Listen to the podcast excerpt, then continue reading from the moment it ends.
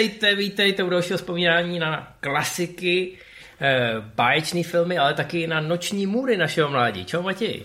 Čau všem. Tady úplně nevím, jestli můžu mluvit o našem mládí, protože já jsem to viděl dost pozdě, ale budíš.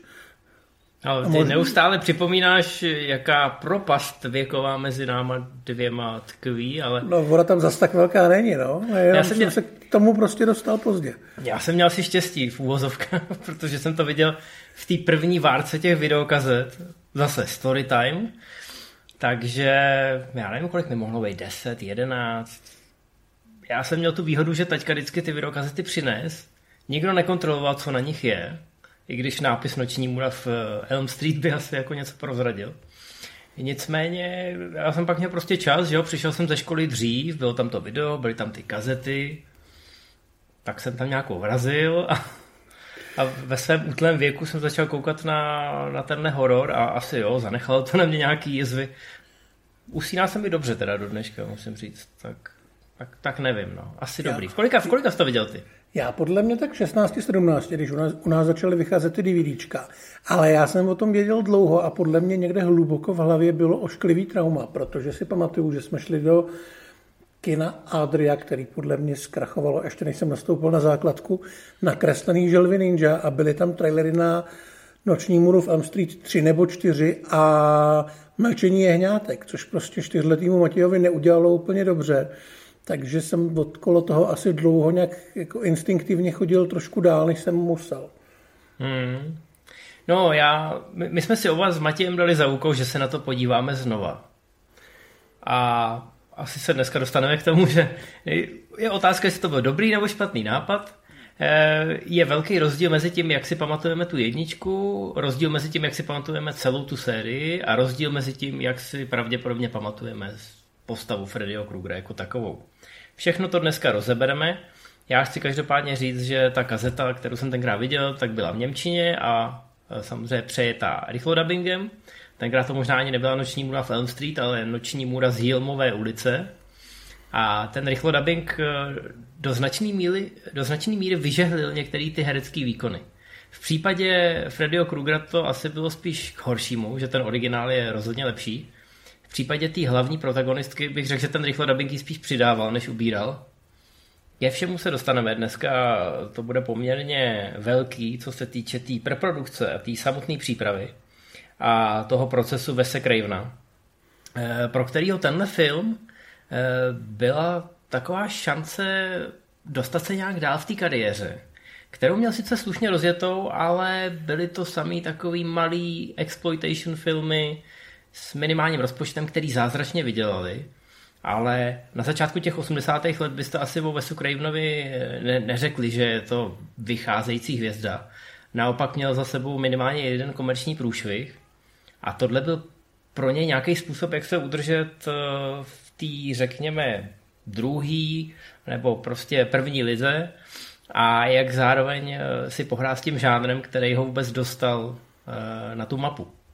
Ono je nutné říct, že eh, vlastně jeho první filmy byly Poslední dům nalevo, což byla opravdu extrémně nezávislárna, ale úspěšná. A pak Hory mají oči, do čehož už se nějaký peníze narvali a ten úspěch byl fakt veliký. A pak přišly dva filmy, které zas tak úspěšný nebyly. Nebyly to úplný průšvihy, ale nebylo to ono. Jenomže mezi Hory mají oči a Noční murou v Elm Street uběhlo asi sedm let, což je vlastně docela hodně.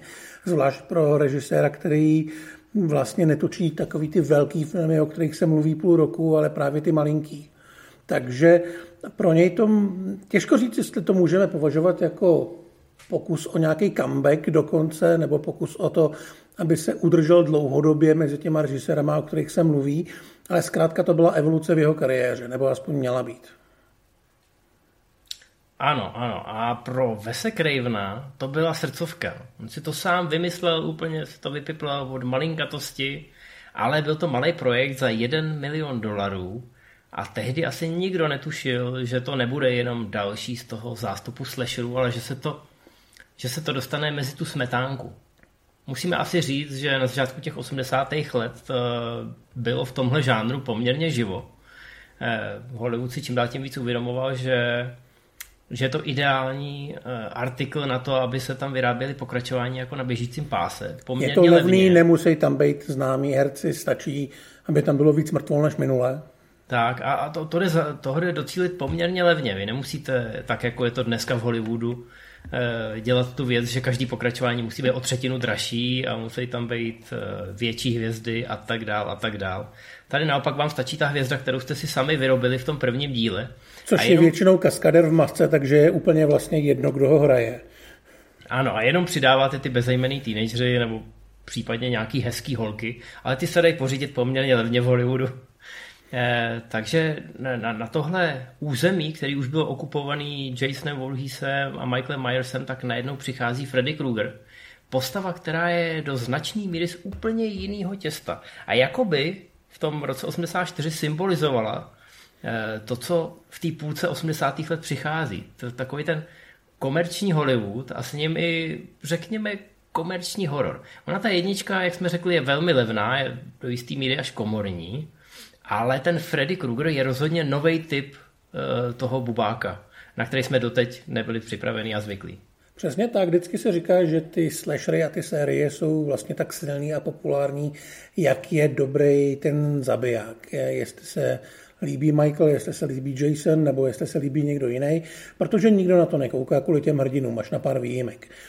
A v tomhle případě to vlastně všechno stálo na tom, na tom záporákovi, který tady ale dostal mnohem víc prostoru, nejenom jako postava, ale i herecky a i dramaturgicky.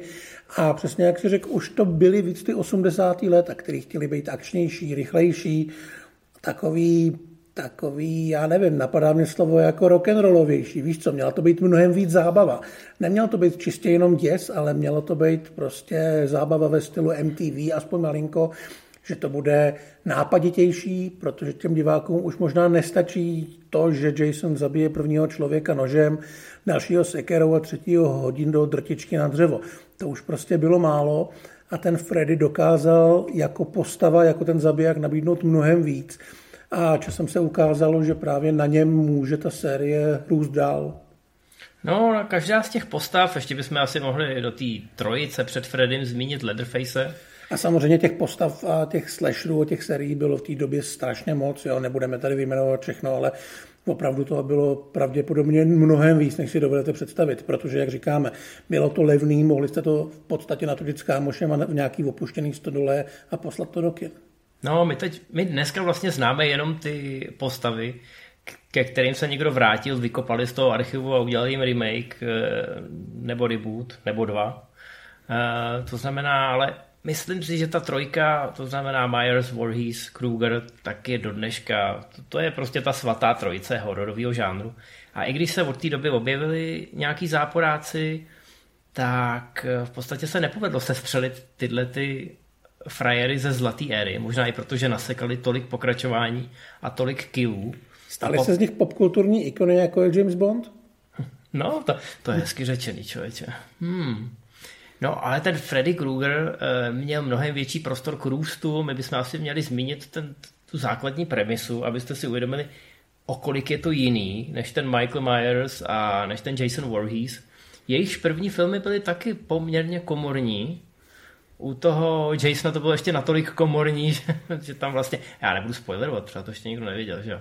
Ale první pátek 13. je opravdu velmi jednoduchý, schematický horor s velkým twistem, který sází na to, že jsme všichni někdy byli na letním táboře. A, a museli absolvovat tu noční bojovku.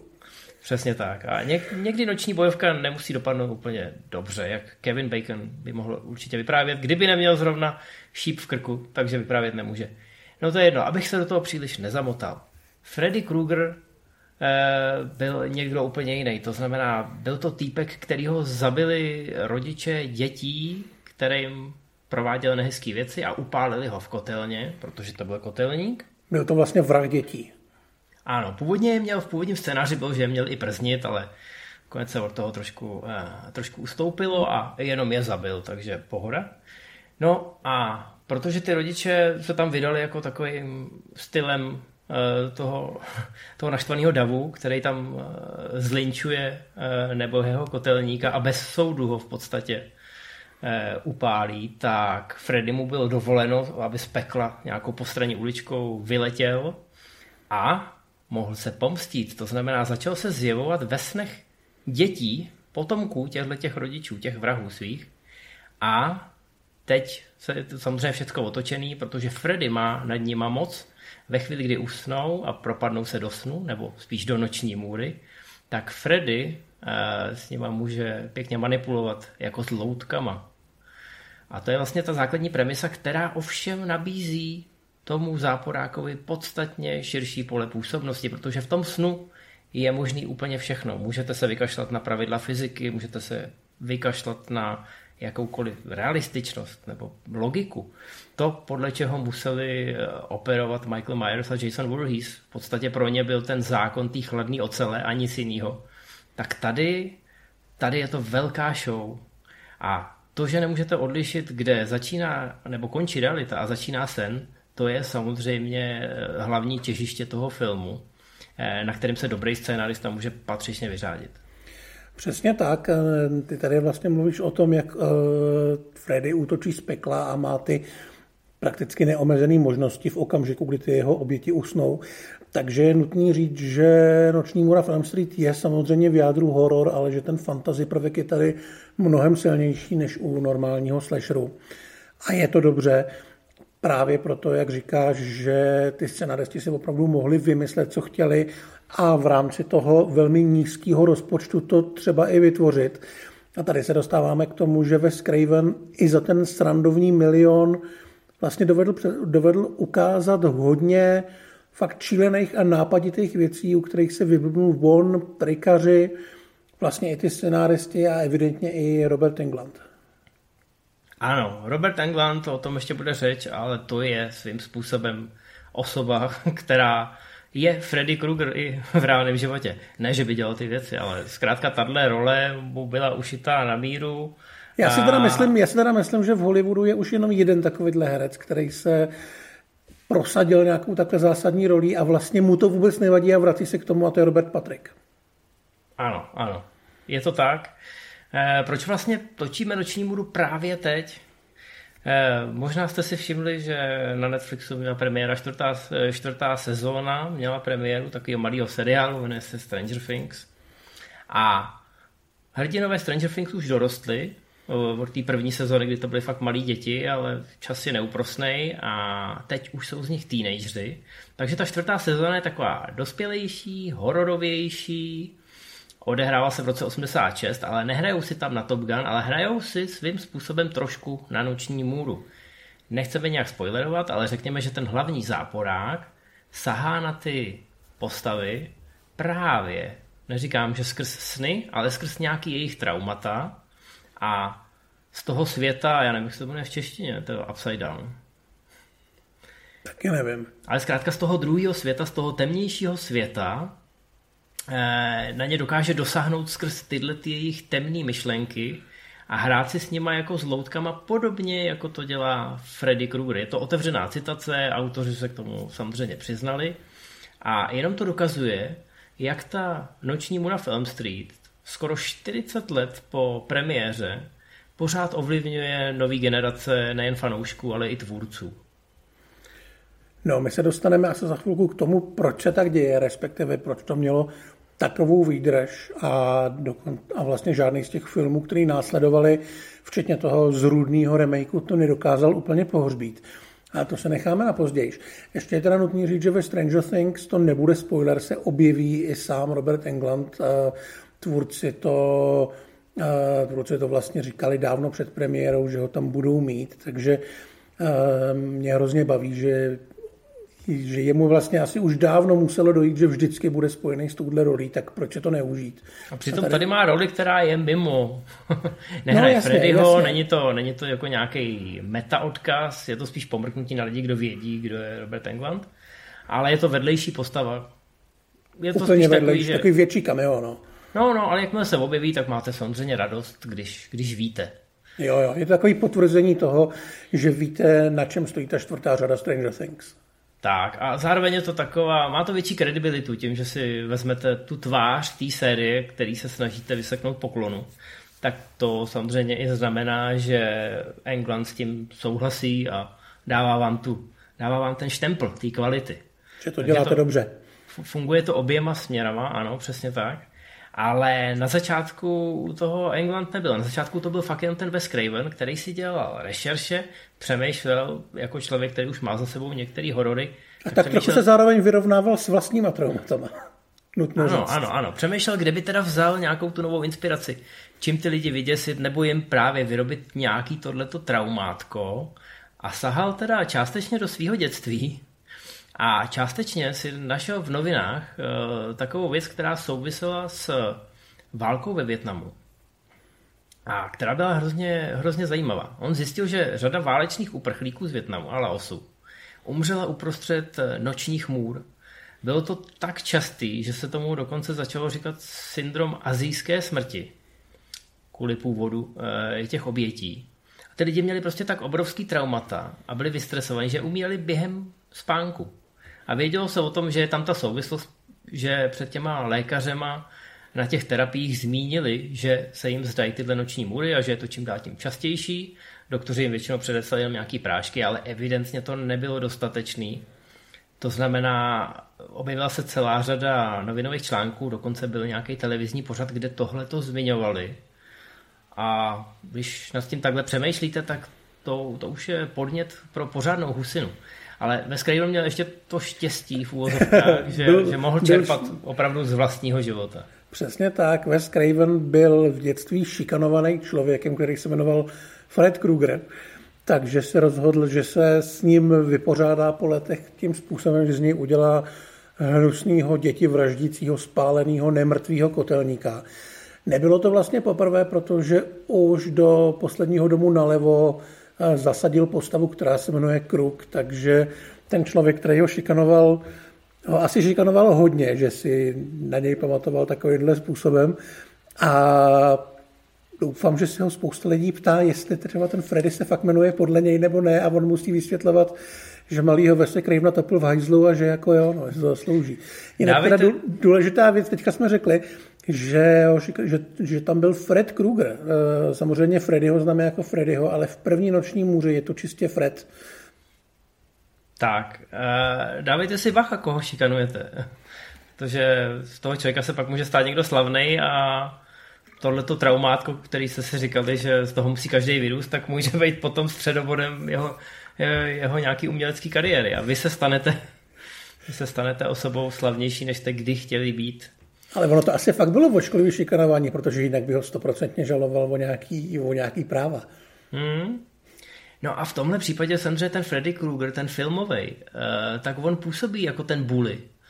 Protože to není jako Michael Myers, který za váma se pomalu šourá s obrovským nožem a vy pak blbě odbočíte a běhnete mu přímo do náruče, ale Freddy Krueger decimuje ty oběti i psychicky. On je deptá, protože on umí mluvit a on má ty hlášky a on ví všechny jejich tajemství takže než, eh, než některý z nich rozpárá na kusy, velmi kreativně, k tomu se dostaneme, tak on si s nima povídá, on si s nima hraje jako ta kočka z myší, vědomý si toho, že má absolutní moc.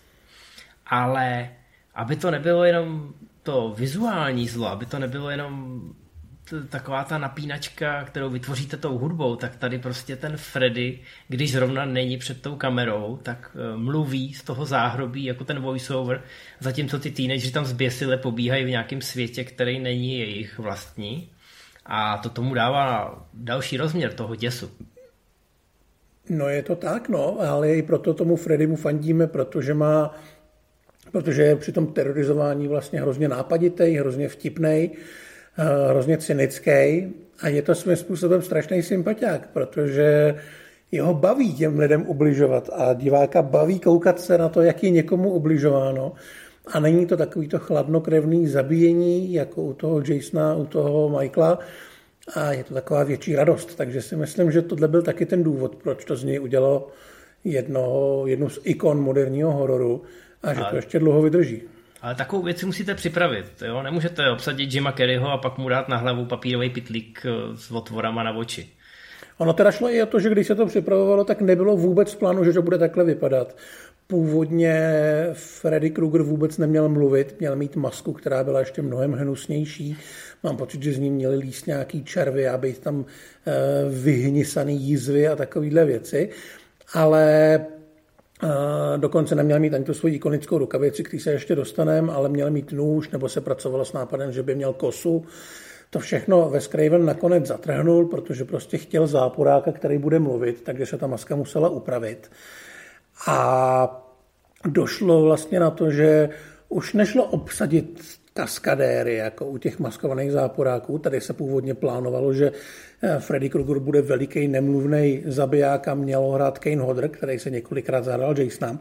Ale opravdu bylo potřeba najít herce, který je schopný předníst nějaký dialog a dát do něj nějaké emoce.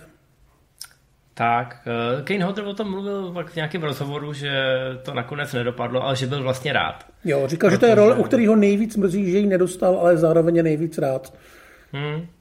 A těch ikonických věcí, které ho odlišují od těch eh, ostatních eh, bubáků, je víc samozřejmě. Je to jednak ta rukavice s těma břitama, kterou navrhnul Wes Craven spolu s Jimem Doylem, což je taky jako legendární výrobce těchto těch rekvizit a serepetiček. Bylo to Takže... legrační, jediný, kdo si ji uměl navíc, byl samozřejmě Robert England a nebylo to na poprvé, na poprvé se strašně pořezal a vlastně k tomu nikdo nemohl. Jinak ta rukavice byla inspirovaná kočičí packou, protože ve Craven říkal, že vlastně lidi se přirozeně bojí toho, když vidí, jak kočka vytahuje ty svoje drápy. Takže něco podobného chtěl mít i v tom svém filmu. Ano, a jsou to čtyři břity, ne tři jako u Wolverina. To jenom abyste si to třeba nespletli. Jsem citoval Transformers, vidíš, to je další klasika asi. No, jenom chci říct, že teda je tam ta rukavice a je tam ten pruhovaný svetr legendární, zeleno-červený, to byla taky šťastná náhoda že oni probírali ten šatník a chtěli, chtěli ho udělat nějak jako specifický, aby mu nedali na, na to tělo jenom nějaký hadr nebo jenom nějaký hábit. Si říkali, hele, tohle vypadá, to vypadá dostatečně divně a oni ještě si uvědomili, že střídání zelený a červený je proto lidský oko nepřirozený, že, že to takový, že tě to vlastně otravuje vizuálně a to tam chtěli. A ten eh, vzor, který původně byl jen tak jako nahozený, že OK, bude mít takovýhle rolák, tak ten vzor se potom objevuje ještě i v tom prvním filmu. Jako taková červená niť, že já nevím, jestli si pamatuješ tu úplně poslední scénu, budeme o tom ještě mluvit, ale tam je to auto, ten kabriolet a když se mu nasazuje ta střecha, tak ta střecha má tenhle ten vzor zeleno-červený, pruhovaný. Kde už by tě to mělo ťuknout, jako že je něco špatně nebo že je něco jinak, že je něco divně. A t- ten motiv toho roláku se potom objevoval napříč, eh, napříč tou sérií. Takže původně taková jako jednoduchá volba. A nakonec se z ní stala další ikonická věc, která se v té sérii objevuje znovu a znovu. No teď už asi čas říct. Je... A ještě tu rukavici. Můžeš, můžeš říct tu historku, jestli chceš. Já vůbec nevím jakou. No se samým Raimim.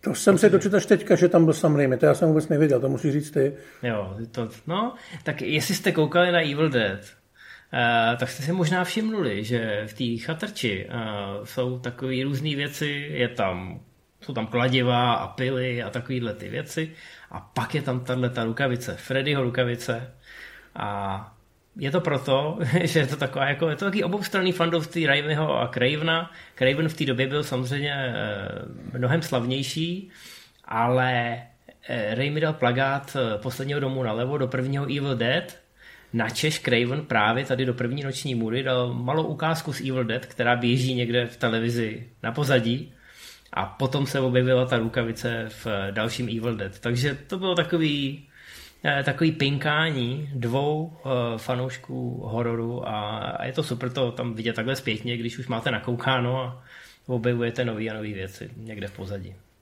No takže my už dneska víme, že to je naprostá klasika, naprosto kultovní film, který změnil žánr, ale jak to s podobnými projekty bývá, tak nebylo vůbec snadné dostat to do výroby, protože to prostě nikdo nechtěl. I přesto, že Wes Craven to jméno měl, nepočítal s tím, že by se do toho měli investovat nějaký veliký peníze, měl spoustu zajímavých nápadů, ale nikdo tak nějak nebyl asi schopný tam ty zajímavé nápady vidět a všichni od toho dávali ruce pryč. Takže eh, jednu dobu skončil třeba dokonce u Volta Disneyho, který paradoxně zájem měl, ale jak se brzy ukázalo, tak o úplně jiný film. Takže chtěl udělat z Noční můry, ty tady píšeš něco jako High School Musical, prostě mnohem víc eh, o rodinný nebo dětský film o zlém Bubákovi, který straší dětské hrdiny a to Craven úplně nechtěl. No, protože Disney začal ty hraný filmy točit relativně pozdě, ale logicky chtěl točit eh, tu tvorbu, která bude v uvozovkách vhodná pro to jeho publikum. Chtěl točit s krásnými mladými lidmi, ideálně s teenageři, eh, co se jim dějou nějaké věci. A nevím, jestli jako jim nikdo neřekl, kdo je ve Craven, jestli tam napochodoval s tím scénářem. A vy, vy máte něco o dětech. No, trošku, ale No, t- takže ano, Disney měl k tomu scénáři spoustu výtek a chtěli z toho udělat takový soft horror, že teda to budou ty děti, co se jim zdají špatný sny a bude tam nějaký bubák, ale ve skutečnosti pak eh, to všichni vyřeší silou lásky a nevinnosti, nebo tak něco. Kdo by na takovou pičovinu koukal. Dobrý. Uh... No, ona tam, hele, ona tam jako upřímně řečeno, ta ta nevinnost tam hraje trošku roli. No jistě, jo. jistě. Že... Celý to je o tom, eh, o tom, že se musí napravit ty hříchy ty staré generace, že jo. No to taky, ale celý Pusta. je to o tom, že když si pana, tak se ti ano, v podstatě ano, ano. nemůže nic stát a máš ten plot armor. Nejslavnější uh, hororové pravidlo. Tady, tady máme ty kořeny toho nejslavnějšího hororového pravidla, kdy ta hlavní hrdinka, protože je opravdu počestná a pravdomluvná a vůbec všechno tohleto, premiantka, tak se jí v zásadě nemůže nic stát. No, nicméně, ani u Paramountu Wes Craven nepochodil, eh, protože Paramount měl svůj vlastní projekt, ve kterým eh, se řešily sny a eh, útěky ze snu. Projekt se jmenuje Útěk ze sna a v reakci na ten scénář, když viděli, že někdo by mohl připravovat něco vzdáleně podobného, tak prostě jenom napsali, ne, děkujeme, nemáme zájem. Wes Craven si potom tuhle tu větu, to nebylo z mailu, to bylo z dopisu, tenkrát ještě maily nebyly, Eh, tak si to potom nechal zarámovat, protože samozřejmě útěk ze sna si dneska nikdo nepamatuje, měl premiéru ve stejný rok, když to noční můra je legendární, takže jak vidíte, studiový hlavovní občas udělají eh, nešťastná rozhodnutí. A my pak o tom můžeme o 40 let později mluvit a smát se jim do obličeje. Ale někdo taky umí dělat šťastné rozhodnutí a to byli lidi v New Line Cinema, což bylo naprosto marginální studio, který vlastně v Hollywoodu nikdo nebral vážně, neměli prachy, neměli filmy, neměli nic. No, oni vlastně, to, tohle byl jeden z jejich prvních, ne vůbec první projekt, který produkovali. Oni byli původně jenom distributoři, to jim poměrně slušně šlo, ale hledali nějaký projekt, kterým by se teda mohli uvést, aby byli jako ty velký kluci, nebo spíš malí kluci, protože v Hollywoodu vždycky byla ta studiová pětka, šestka. Ale aby je pustili na to velký pískoviště, aspoň trošku. To byly ty majors a pak byly ty malé studia, ale malým studiím se dařilo hodně v 80. letech, takže New Line Cinema si řekli, hele, tak bychom to taky mohli zkusit a měli i pár nezávislých investorů, protože přece jenom nechtěli sadit všechno na tu jednu kartu, kvůli který by mohli zkrachovat. A řekli si, že ve chvíli, kdy sehnali nezávislí investory zrovna na tenhle projekt, že do toho teda půjdou. No, pár jich pak teda řeklo, že do toho nepůjde, takže byl trošku problém s penězma, ale naštěstí eh, celou situaci zachránila Jugoslávie a George Zesevič, což byl Srb, který měl peníze, ale především měl přítelkyni, která si chtěla zahrát ve filmu a tam se jako těžko odmítá, takže zacvakal to, co bylo potřeba, zaskočil za ty, který na poslední chvíli odešli a ten milion na to natáčení se nějakým způsobem sehnal a točit se teda mohlo. Ve Scriven byl připravený na to, že ty peníze nebudou veliký, že se bude pracovat s praktickýma efektama, že tam nebude mít žádný hvězdy, ale vlastně mu to vůbec nevadilo. Od začátku věděl, co nabízel a dostal na to prostředky. No, Georgeovi můžeme všichni poděkovat. On potom už teda samozřejmě produkoval další noční můry a ještě jako jiný filmy, ale zase takový velký úspěch neměl. Tohle byl pro něj takový vzestup a pád. E, nicméně, ať už ty peníze přišly odkudkoliv, tak díky nim vznikla ta noční bura a díky ní se to New Line Cinema odpíchlo. My dneska to studio známe, e, ono se potom zařadilo e, pod křídla Warner Bros., ale tam vyprodukovali spoustu super věcí. Ať už to byly horory, nebo to byl třeba Blade, já mám pocit, že bychom asi našli i další věci. Oni byli totiž velmi drzí, oni byli takový progresivní.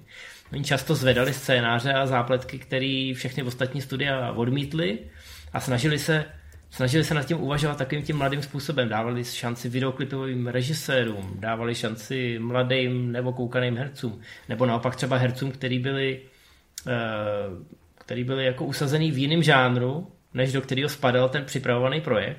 A dost často se jim tato sázka na nejistotu vyplatila. Takže oni měli pověst takových trošku rebelů, ale byli pořád v plusu, protože čas od času uhodili hřebíček na hlavičku. Ale já tady koukám, dělali takový menší, ale docela zajímavý filmy, jako byl třeba Pán prstenů. No tak jasně, ale to už byly, to, to byly jasně, to už, mluvíme, to už mluvíme samozřejmě o mnohem pozdější, uh, pozdější éře, jo, ale, ale dokázali se vykopat k těm opravdu velkým věcem. Já teď, když koukám na ty 80. léta a kromě Freddyho tady vidím, že dělali třeba Critters, uh, jednu dobu potom měli na starosti i Jasona, vím, že tam vznikal Jason X, Uh, když půjdeme do 90. je tady série House Party, jsou tady Želvy Ninja, jo, je tady Král New Yorku gangsterka, která byla velmi dobrá. Jo. Uh, no vlastně Železný orel trojka, no tak to samý klasiky. Železný orel trojka to je jak, jak, jo, jak, těch, ty, jak ty veteráni. Letadlech z druhý světový. No, tam kosej ty, ty kolumbijský drogový kartely. Dělali sedm. Jo. Takže ano, ano, no. jako vyrostli v docela zajímavý studio. No, ale sedm je typický příklad, aniž bychom zabíhali někam bokem, tak Warneri zkrátka ten label potom využívali na věci, které oni sami nechtěli produkovat. Ať už protože to bylo příliš temný, nebo to bylo jako riskantní. To byl třeba příklad toho Blade, kdy mám pocit, že prezident New Line Cinema si to tenkrát sám prosadil. A to byla postava od Marvelu, která neměla ani vlastní sešitovou sérii, že? která se objevila v komiksu od Drákulovi. No, takže e, měli jsme je hrozně rádi, oni potom jako pod těma Warnerama se tak nějak utopili a zanikli, ale tady u té noční můry v roce 84 to byl ten start, díky kterýmu oni získali kapitál a mohli produkovat další a další filmy. A nikdy na to nezapomněli, na ten úspěch, který měli díky Freddymu Kruegerovi, protože New Line Cinema se i v Hollywoodu přezdívalo jako produkční dům, co postavil Freddy. House that Freddy built. Takže na ten vděk tomu kotelníkovi se tam nikdy nezapomněl. No je to tak, já jsem teďka se ztratil v tom našem... V tom jo, no našem... teď máme, teď máme ten casting. Eh, teď původně... máme ten casting, ano. Původně jsme říkali teda, že si šlo po kaskadérech nebo prostě po někom, kdo bude velký a je úplně jedno, jak bude vypadat, protože bude mít masku. Wes Craven rozhodl, že masku mít bude, ale jinou, aby mohl mluvit. A v ten okamžik šli všichni kaskadéři do háje a bylo potřeba najít herce, který dovede uh, mluvit. A v tomto případě mluvit hodně a mluvit děsivě a zároveň vtipně. A pravděpodobně vůbec nikoho nenapadlo, že by to mohl být Robert England, protože ten v té době hrál úplně jiný typy rolí, hrál takový tichý, stydlivý chlapíky a říkal si, že by tohle mohla být taková jako docela zajímavá šance, jak se předvíst úplně jinak. Takže přišel na casting, a začal mám pocit, být... mám pocit, že přišel na casting, kam ho možná ani nikdo nepozval a Wes Craven rozhodně netušil, že někoho takového potřebuje.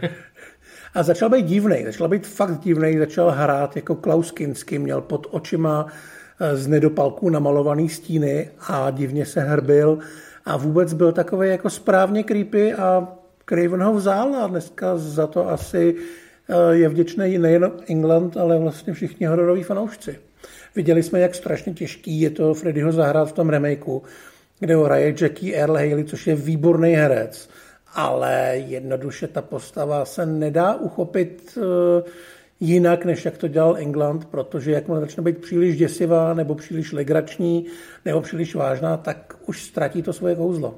No, mimochodem Jackie L. Haley byl na konkurzu na první noční můru, ale ne na Freddyho, ale na jednu z jeho obětí, protože tenkrát byl Jackie L. Haley, věřte tomu nebo ne, eh, fashionný teenager a šel tam se svým kamarádem, který byl taky fashionný a ale hrát tam nechtěl. Hrát tam nechtěl, šel tam jenom jako doprovod, že se podívá co a jak a samozřejmě castingoví režiséři tohle většinou využijou. A když vypadáte jako tenhle člověk, tenhle teenager, tak řeknou, hele, mladý, nechtěl by si tady vyzkoušet dvě repliky? No a ten člověk, co se jmenuje Johnny Depp, tak tam teda šel, vyzkoušel dvě repliky, pohodil vlasama a bum, měl z toho, mám pocit, že druhou hlavní roli, nebo prostě... No a měl to rozhodně, rozhodně z toho měl tu nejkreativnější smrt. Ano, ta, ta smrt je úžasná. A mimochodem není to, není to jediný hezounek, nebo řekněme i budoucí velký herec, který se v téhle sérii objevil. Mám pocit, že v pětce hraje Leonardo DiCaprio. To bych vůbec teda neřekl. Leonardo DiCaprio hraje v Critters.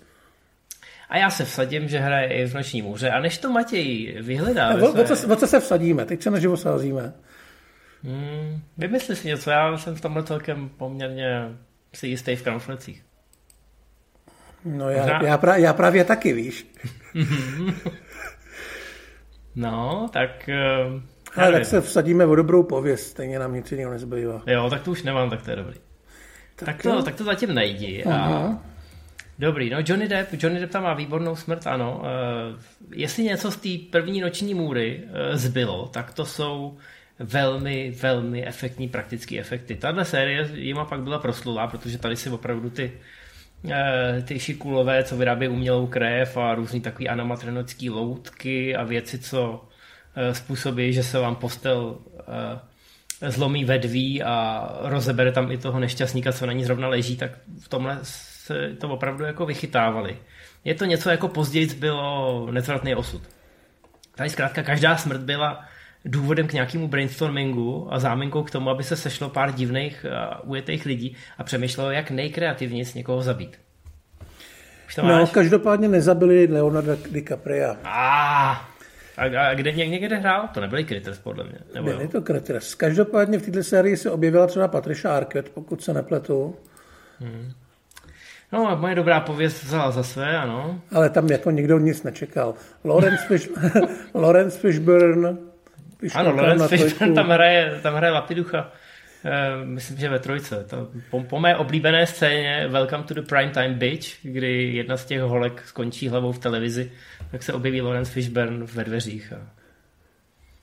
Zrovna před chvilkou jsem na to koukal. A právě jsem si myslel, že tahle scéna ze trojky je v jedničce a jako zjistil jsem, že, že to mám trošku pomíchaný. No, no a taky jsi třeba myslel, že tam hraje Leonardo DiCaprio. No, no jak vidíš, tak eh, evidentně špatně studuju, když, když fakt připravujeme tyhle ty ohlížení, tak asi se ohlíže málo. No dobrý, ale zapomeneme na Leonardo DiCaprio, že jo, a na moji dobrou pověst.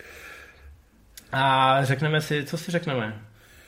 Řekneme si, že Jackie Earl Haley hrál teda v tom remakeu, na který byste koukat neměli. No a ještě další herec, který vlastně mohl hrát uh, Freddyho, byl David Warner, což byl vlastně, já teď nechci si jistý, jestli ještě naživu, ale myslím si, že je, což je vlastně celkem velká záporácká ikona. Člověk, který byl třeba ve Star Trekích, byl v Pánovi Šelem a ve spoustě Bček, ale i v opravdu velkých filmů. A myslím si, že to byla taková jako logická volba. Ten by naprosto dával podle mě smysl pro tu roli. Je trošku starší, než byl England, ale je to podobný fyzický typ. Tam to nakonec nevyšlo kvůli plnému diáři. Asi můžeme být zpětně zase rádi, ale kdyby to dopadlo s Warnerem, tak si myslím, že by to bylo minimálně důstojné. Hmm. Ještě tady mám jednoho herce a to mám naštěstí vyhledaný, takže nebudeme opakovat faux pas s Leonardem DiCapriem. Will Smith tam taky nehrál. OK, jo, to ještě nebyl film, kde se zabije Černoši jako první. Ne. Dobrý, dobrý. Ne, ne, jako měli jsme tam toho Johnnyho Deppa, který se k tomu dostal víceméně omylem, ale skoro tam hrál Charlie Sheen. Problém byl v tom, že Charlie Sheen už tehdy měl něco za sebou a když mu tu roli nabídli, tak si za ní řekl trošku moc peněz a ještě měl problémy s tím, že není on ten hlavní, ale že je tam hlavní nějaká holka. A že ho sežere postel. No, neoslovil ho to moc, že ho sežere postel a po letech to připisoval mladické nerozvážnosti, čemuž asi musíme věřit, protože tenkrát ještě ty drogy nebral po lopatách. No a v té hlavní roli se objevuje teda ta pana, Je to herečka, jejíž jméno si bohužel už nepamatuju. Ono je hrozně dlouhý, to je Heather Langenkamp? Ano, vidíš to. Jo, teď tady machruješ, jako ono je to dlouhý, a není to takhle? No tak možná jsem to řekl blbě, že jo? Dneska mi dáváš, no ale je, je to asi ona. Neřek, a... řekl jsem to pochopitelně dobře. Ano, spousta lidí na ní měla takový crush v těch 80. letech, protože ona je hezká, ale teda to hraní je tam, řekněme, vedlejší produkt. Já, já, bych, dělal... já, bych, já bych nebyl takhle jako zlej, že jo? Já jsem na to taky teďka koukal před eh, pár týdny nebo pár dny, kdy jsme si vlastně řekli, že to budeme točit. A mně to přišlo do jisté míry, samozřejmě může to být tím, že to je totální dřevo, ale do jisté míry mi to přišlo jako, jako hra právě na tu panu a na tu nedotknutelnou oběť, že jí do toho možná tlačil přímo Craven, aby aby hrála takhle, takhle jako nevinně blbě. No některé ty repliky jsou tam teda krutý. Já si to pamatuju hlavně v tom rychlodabingu, kde mám pocit, že jsem tomu asi leda co zprominul, taky mi bylo 11 let. Uh, no, zkrátka, když jsem to pak viděl v originále, tak mi to přišlo ještě naivnější a trošku jako trošku tupější, jako v tomhle stylu. Ale ano, viděl jsem to v originále až potom, co jsem viděl další díly a co jsem viděl jiný horory, takže to možná zestárlo už, už, už tenkrát poměrně dost. Ono třeba i ty její rodiče hrajou, bych řekl tak jako, oni mají hrát ty konzervy samozřejmě, jo? jinak samozřejmě panu eh, s takhle hezkou nevychováte, když nemáte rodiče konzervy, co si hlídají. Co, co, předělávají, co předělávají mříže na noc na její okno. Ano, její otec je, mám pocit, že v policie nebo náčelník nebo Bůh ví co. Což je jedna z mála postav, kterou hraje herec, který ho možná poznáte. Hraje to John Saxon, který byl v eh, Drak přichází. Ano, pokud jste tak starý jako my, tak ho poznáte. A tak ono to je nedávno, to zemřel. Myslím si, že to fakt není dlouho. No to jo, ale ty filmy, ve kterých hrál, to je pravda, ano. řekněme někdy na vrcholu, tak to jsou filmy, které vznikly předtím, než jsme se narodili. No, nicméně teda ty herecké výkony tam nejsou až tak eh, špičkový, což samozřejmě umožňuje tomu Englundovi ještě víc vyčnívat ať už po těch letech nebo tenkrát, protože si ten film krade pro sebe. Nejen z toho postu člověka, který, nebo záporáka, který si může dělat, co chce, ale protože to jeho expresivní herectví eh, tam prostě padne jak eh, prdel na hned. Tak, natáčelo se 30 dní s tím, že byla plánovaná premiéra na konec roku, na listopad, kdy se hororům stabilně dařilo. To natáčení samozřejmě taky bylo občas trošku bolestivý, hlavně kvůli závěru, protože ve Craven i studio měli trošku jinou představu o tom, jak by ten film měl skončit a jak moc velký happy end by to měl nebo neměl být. Nakonec si myslím, že to dopadlo nejlíp, jak mohlo, že ten závěr je opravdu dobrý. A v listopadu to mohlo jít do kin jako malý nenápadný horor od režiséra, který horory umí, ale vlastně není moc velká hvězda a mohlo to zbořit celý Hollywood. No, ten, ten konec eh, existuje, mám pocit, eh, asi pět variant té finální scény. Jedna je taková, že to je regulérní happy end, tak jak to chtěl ve Craven, eh, aby to ukončil a aby už žádná další noční můra nevznikla. Potom je ta verze, která je ve filmu, která si myslím, že je celkem prokazatelná a rozkopává ty vrata k tomu pokračování, tak jak se dneska s oblibou říká. Už tenkrát se prostě vědělo, že když děláte horor, tak si tam musíte nechat eh, tak si tam musíte nechat eh, samozřejmě nějaký vrátka, eh, protože všichni ty předchozí slavní bubáci tak už generovali jedno pokračování za druhým. A mám pocit, že když jsem tenkrát koukal na Critters, tak ty končí taky úplně stejně potom o pár let později, že se tam objeví ty vajíčka hned v tom závěrečném záběru. Ani nemusíte čekat na konec titulku, prostě je to tam před, před, tím, před tou stmívačkou, abyste věděli, že za dva roky se můžete vypravit do kina znova. No, Craven z toho byl trošku smutný, eh, existovaly i nějaký další verze, které byly ambivalentní, že jste nevěděli, jestli jste pořád ještě v tom snu, nebo jestli je to opravdu happy end. Nakonec, jak říká Matěj, dočkali jsme se verze, která je asi eh, nejzábavnější a já musím říct, že ten okamžik, kdy tam je jistá postava vtažená oknem eh, zpátky do baráku, tak za prvý je to doslovný a za druhý je to takový cool. Už čekáte, že akorát se rozjede nějaký metalový riff a když jste ten teenager, co jste v tom kině, tak si říkáte jako jo, super, nic nekončí. Což, eh, jak dneska víme, tak skutečně Freddyho sláva teprve začínala. No, výdělky byly obrovský, že jo? Výdělky byly obrovský, jak si řekl, uh, mělo to velikou, velikou výdrž. Byl to přesně ten horor, který chcete vidět na dušičky, abyste tam šli s nějakou holkou a přitulili jste se a velmi rychle se rozneslo, že tohle je něco úplně jiného eh, než ty filmy předtím. A ta mládež to baštila, i když je v tom filmu evidentní, že teda pokud máte přežít do konce, tak byste se měli vystříhat těch drog a hlavně toho sexu teda samozřejmě. Hlavně toho sexu. Eh, na druhou stranu teenagerům se mohlo líbit, že za všechno můžou rodiče. Protože tak, tak to bývá. No a bylo to zkrátka jako namíchaný tak, že jakýkoliv prvky, který tam ve Craven chtěl mít, eh, jako řekněme výchovný, tak jako ve skutečnosti eh, tam mládež ignorovala a soustředila se na to, že když eh, někdo vtáhne Johnnyho Deppa do vnitřku postele, že se potom objeví asi tak, já nevím, miliarda litrů vody, krve, která stříká na strop a v podstatě vytapetuje celou tu ložnici, což byla velmi náročná scéna, kdy v podstatě kameraman byl v takovém skleněném boxu a všechno ostatní se eh, vohodilo krví a podle mě to tam museli sypat skrz několik hasičských hadic.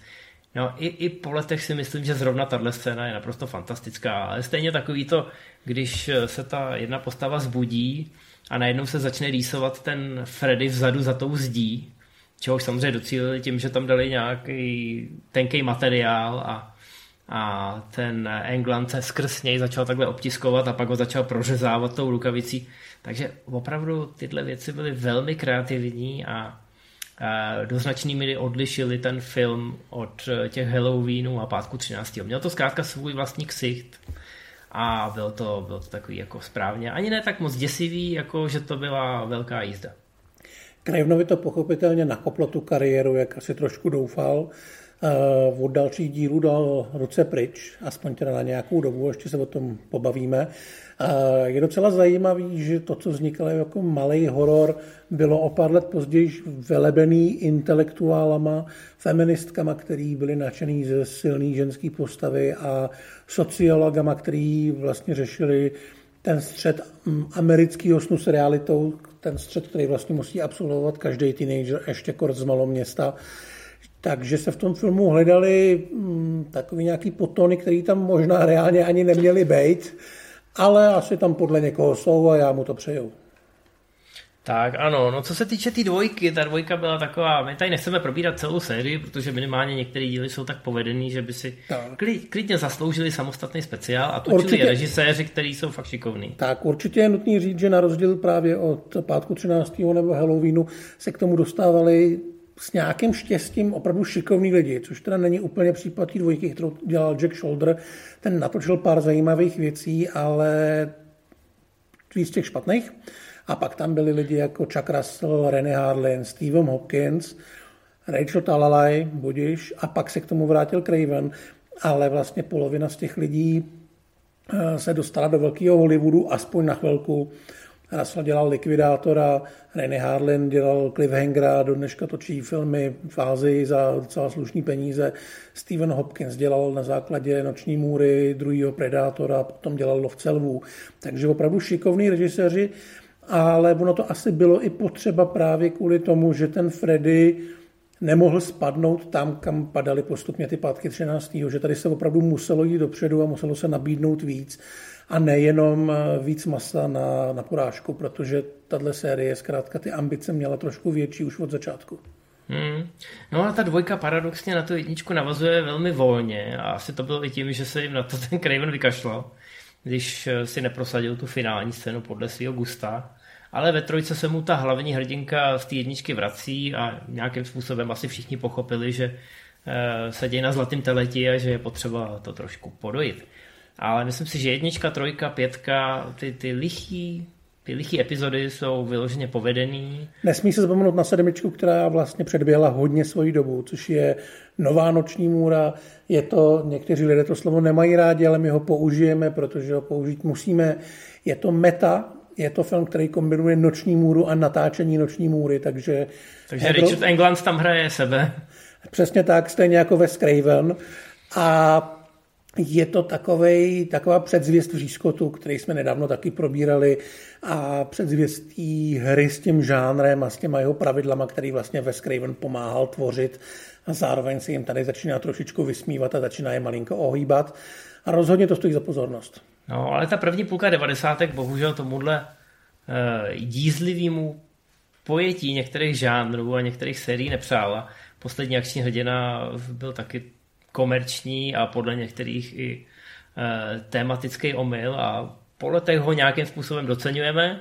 Já mám pocit, že až jednou uděláme speciál k poslednímu akčnímu hrdinovi, tak v těch komentářích se to bude hemžit těma Eh, rozpačitýma uh, názorama od lidí, kteří to viděli jenom jednou, tenkrát v těch devadesátkách.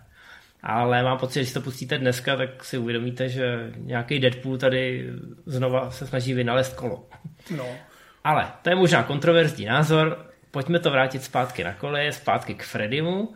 Eh, je tady ještě, já jsem říkal, že tu sérii nebudeme řešit, ale my ji vlastně řešíme, takže je potřeba k té nový noční můře ještě zmínit ten crossover. Tak. Crossover Freddy vs. Jason a na něj navazující komiks Freddy vs. Jason vs. Ash, což mimochodem byla věc, původně se počítal s tím, že by mohl vzniknout i ten film. Uh-huh. Nakonec skončilo to jenom toho komiksu, který uzavírá tu linku s tím samým Raimim. Ten komiks je docela fajn, ale já mám pocit, že i ten film Ronnieho Yu, což byl takový azijský ďábel, který na chvilku vklouznul do toho Hollywoodu, natočil tohleto, protože když jste nový a nikdo neví, co od vás má čekat, a neumíte moc anglicky, tak jdete natočit horor automaticky. Yu ale... z toho teda udělal akční film a velmi dobrý, ale to vůbec nikomu nevadí. Přesně tak, ono to v uvozovkách začíná jako horor, ale je to jenom záminka k tomu, aby se ty dva potkali a pak tam lítají ve zpomalených záběrech e, plynový láhve vzduchem a Jason jim uhýbá až takovým metrixáckým stylem. Freddy dělá kung fu. Ano, je, je, je to jako, ano, hrozně na tom zestárly triky, asi na tom zestárly takový ty teenagerský cool průpovídky, protože už to samozřejmě po, bylo po vřízkotu, kdy každý teenager musel být jakoby navrčený těma hororovými pravidlama a musel být cool. Takže to je trošku otravný zpětně, ale i tak si myslím, že rozhodně to lepší než třeba 10. pátek 13. kde se snažili z Jasona udělat cool kosmického motherfuckera. Tohle je podstatně věrnější kořenům obou těch postav a zároveň je to tak sympaticky azijsky ulítlý. No, ono původně bylo v plánu, že by vzniklo to pokračování, ať už s tím Ešem nebo bez něj, ale někdo velmi chytrý, kdo pravděpodobně dneska rovná košíky před Kauflandem, si řekl, že bude lepší se na to vykašlat a udělat remake, že remake mají lidi rádi a chodí na ně, tak udělali remake a to už je, tady si uděláme tu čáru eh, a za ní už budou ty věci, o kterých nebudeme mluvit. No, tak, takže je na čase to ukončit i při vší úctě k Jackiemu Earl Halemu. A sami jste viděli, jestli jste už viděli Stranger Things, že, že ta nosná linka uh, těch dvou světů, který se navzájem ovlivňují, a kdy můžete z bezpečí a pohodlí jednoho temnějšího světa ovládat dění v tom našem a děsit tak nejen hrdiny na stříbrném plátně, ale i to publikum k smrti, tak to je stále nosná. Jasně, tenkrát ta kombinace hororu a fantazy v těch 80. letech byla všeobecně asi s nás přijatelná, protože tenkrát to bylo období velkých experimentů a Freddy přišel s něčím úplně novým. Dneska jsme podstatně zhýčkanější a ten první film, na tom se projevuje řekněme mírná neotesanost. Eh, místy tam ten Wes Craven trošku tápal. Není to řík... úplně děsivý. No, ale jak jsi říkal, eh, co se týče těch témat, tak možná ty socioložky a feministky z toho potom vytáhli, když mu říkali, a vy jste tam dal tohle, to je, to je úžasné uchopení, úplně nové a Wes Craven určitě v rozhovoru říkal, ano, ano, ano.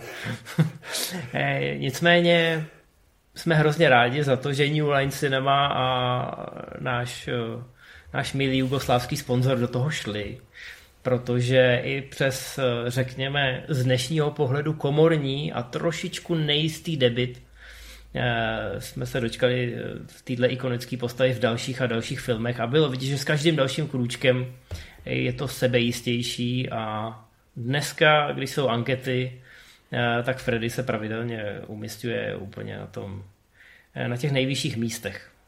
No a zaslouží se toto bez debat. No, nevím, jestli jako by si se tady chtěl obnažit a říct tu svoji top trojku? Ty jo, ne, já jsem se u tohohle nepokoušel vytvořit top trojku. Ty se o to taky nepokoušej, to by se evidentně pletou ty filmy dohromady s DiCapriem. Takže, no. takže tohle to je podle mě pole, na který bychom se neměli pouštět.